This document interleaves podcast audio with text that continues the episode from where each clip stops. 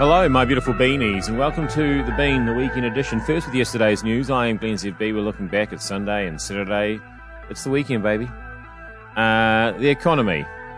Jack's noticed that it might be in a bit of trouble. Uh, Jason Pine is talking about the 1987 World Cup for some reason. Uh, we'll talk to the other member of Maroon 5, not the one everybody else normally talks to. And um, Eleanor Ford is a foodie who's gone on a spice trail. But before any of that, uh, oh, there was an election over the weekend. That was relatively interesting, wasn't it? How big a win was this, and does it is it big enough so Albo can get his policies, what he wants to do, implemented? Uh, well, we have 151 seats in the House uh, of Representatives, the lower house. We have two houses, unlike New Zealand, uh, two houses. Uh, the one that matters is, of course, the House of Reps.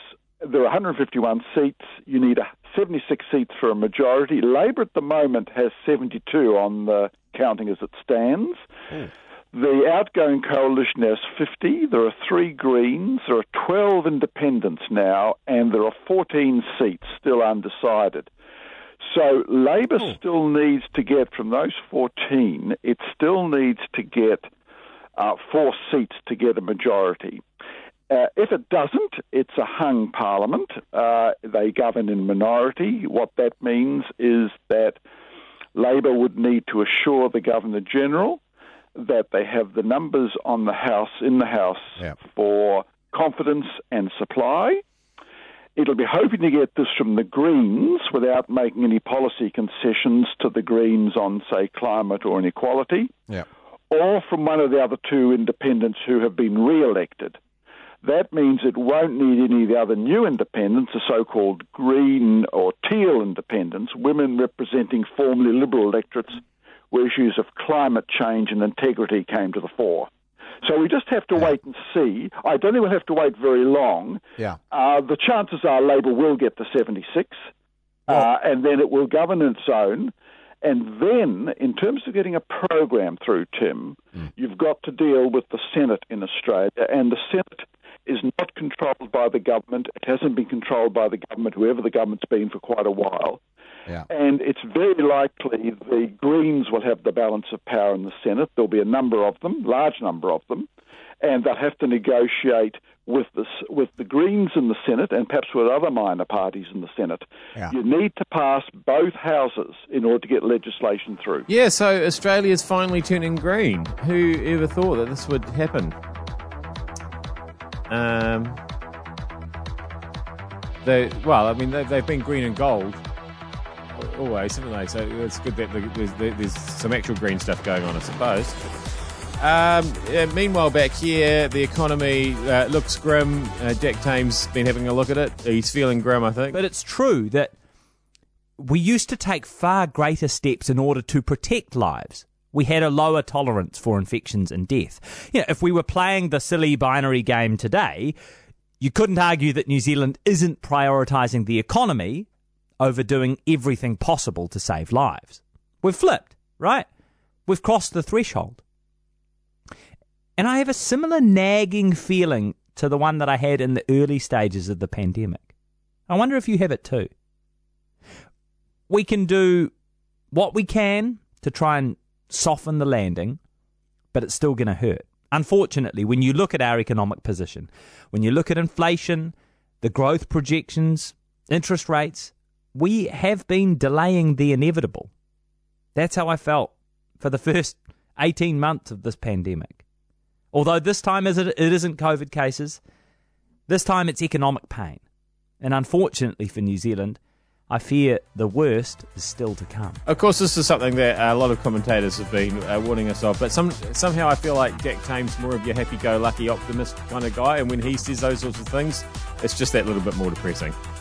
So that's nice, isn't it? Um, I think Jason Pines just, just decided to not take any notice of reality at all, and he's just reminiscing about the 1987 World Cup for some reason. Terrific quarterfinal between France and Fiji at Eden Park. Fijian fullback Severo Koroduadua running with the ball in one hand, with the try line open and somehow having it slip from his grasp like a cake of soap. Zimbabwean centre Richard Tsimba scoring a try with a spectacular dive in one of the pool games and doing some damage to his shoulder in the process. I sat at Athletic Park and watched an absolutely terrible game of rugby between Wales and Ireland. Sat shivering in the Millard stand, hoping something exciting would happen, and it never did. And even the third place match, Australia Wales in Rotorua, David Codey, the mulleted Wallabies loosie, sent off in the first few minutes, and then Paul Thorburn landing a last minute conversion to give Wales a one point win. I didn't have to look any of that up. It all just sits there in my memory banks, ready to be recalled on days like this. And that to me is one of the beauties of sport that the smallest details and the most significant moments remain embedded in your brain long, long after they happened. And I hope they're still there 35 years from now. I know it's not real life, it's only sport.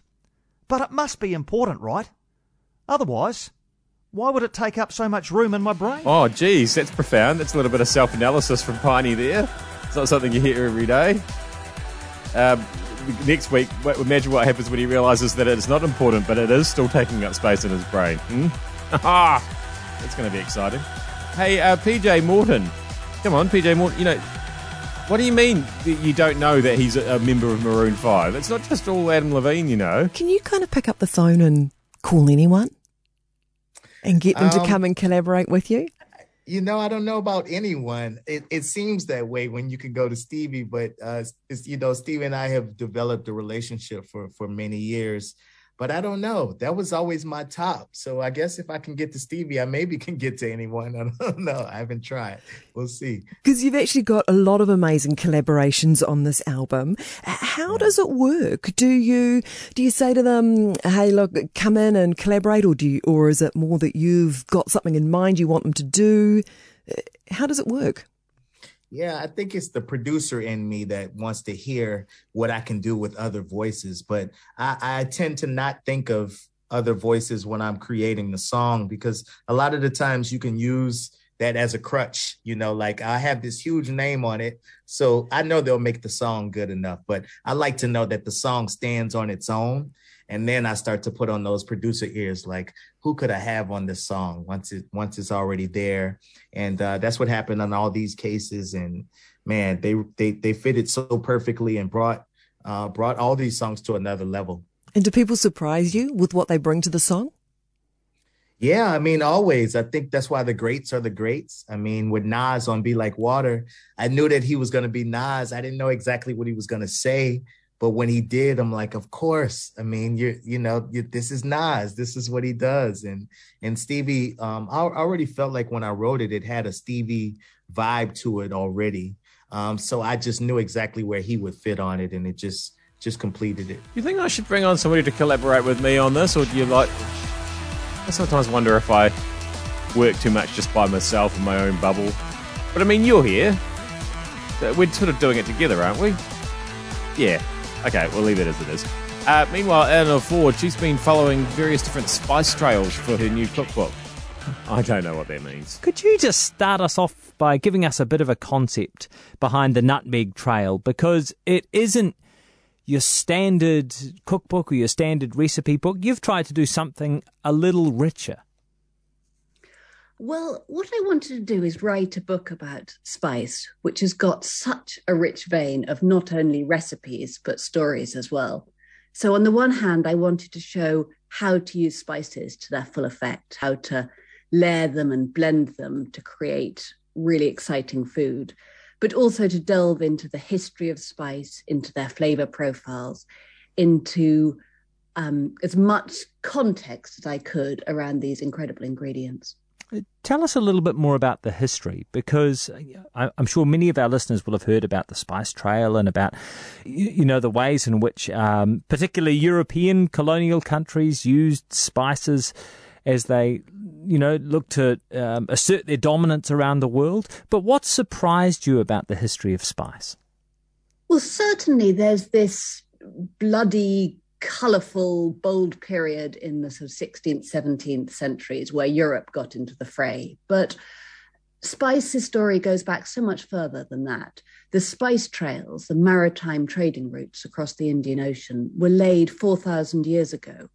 And for millennia, it was a very peaceful trade, and it really brought countries around the world together because and to lay the paths for globalization as spice was one of the first products that was traded internationally Of course, it's then resulted ultimately in being the downfall of many meals I've tried to cook over the years because I've added too much spice to them. You know how you get carried away sometimes? You add a dash of this and a bit of that, and then before you know it, it just all you can taste is. Well, you can't taste anything at all. It just tastes like everything. Uh, I'm Glenn ZB. I'm bringing, putting some spice in your life, and um, I'll be spicing things up for you again tomorrow. See you then.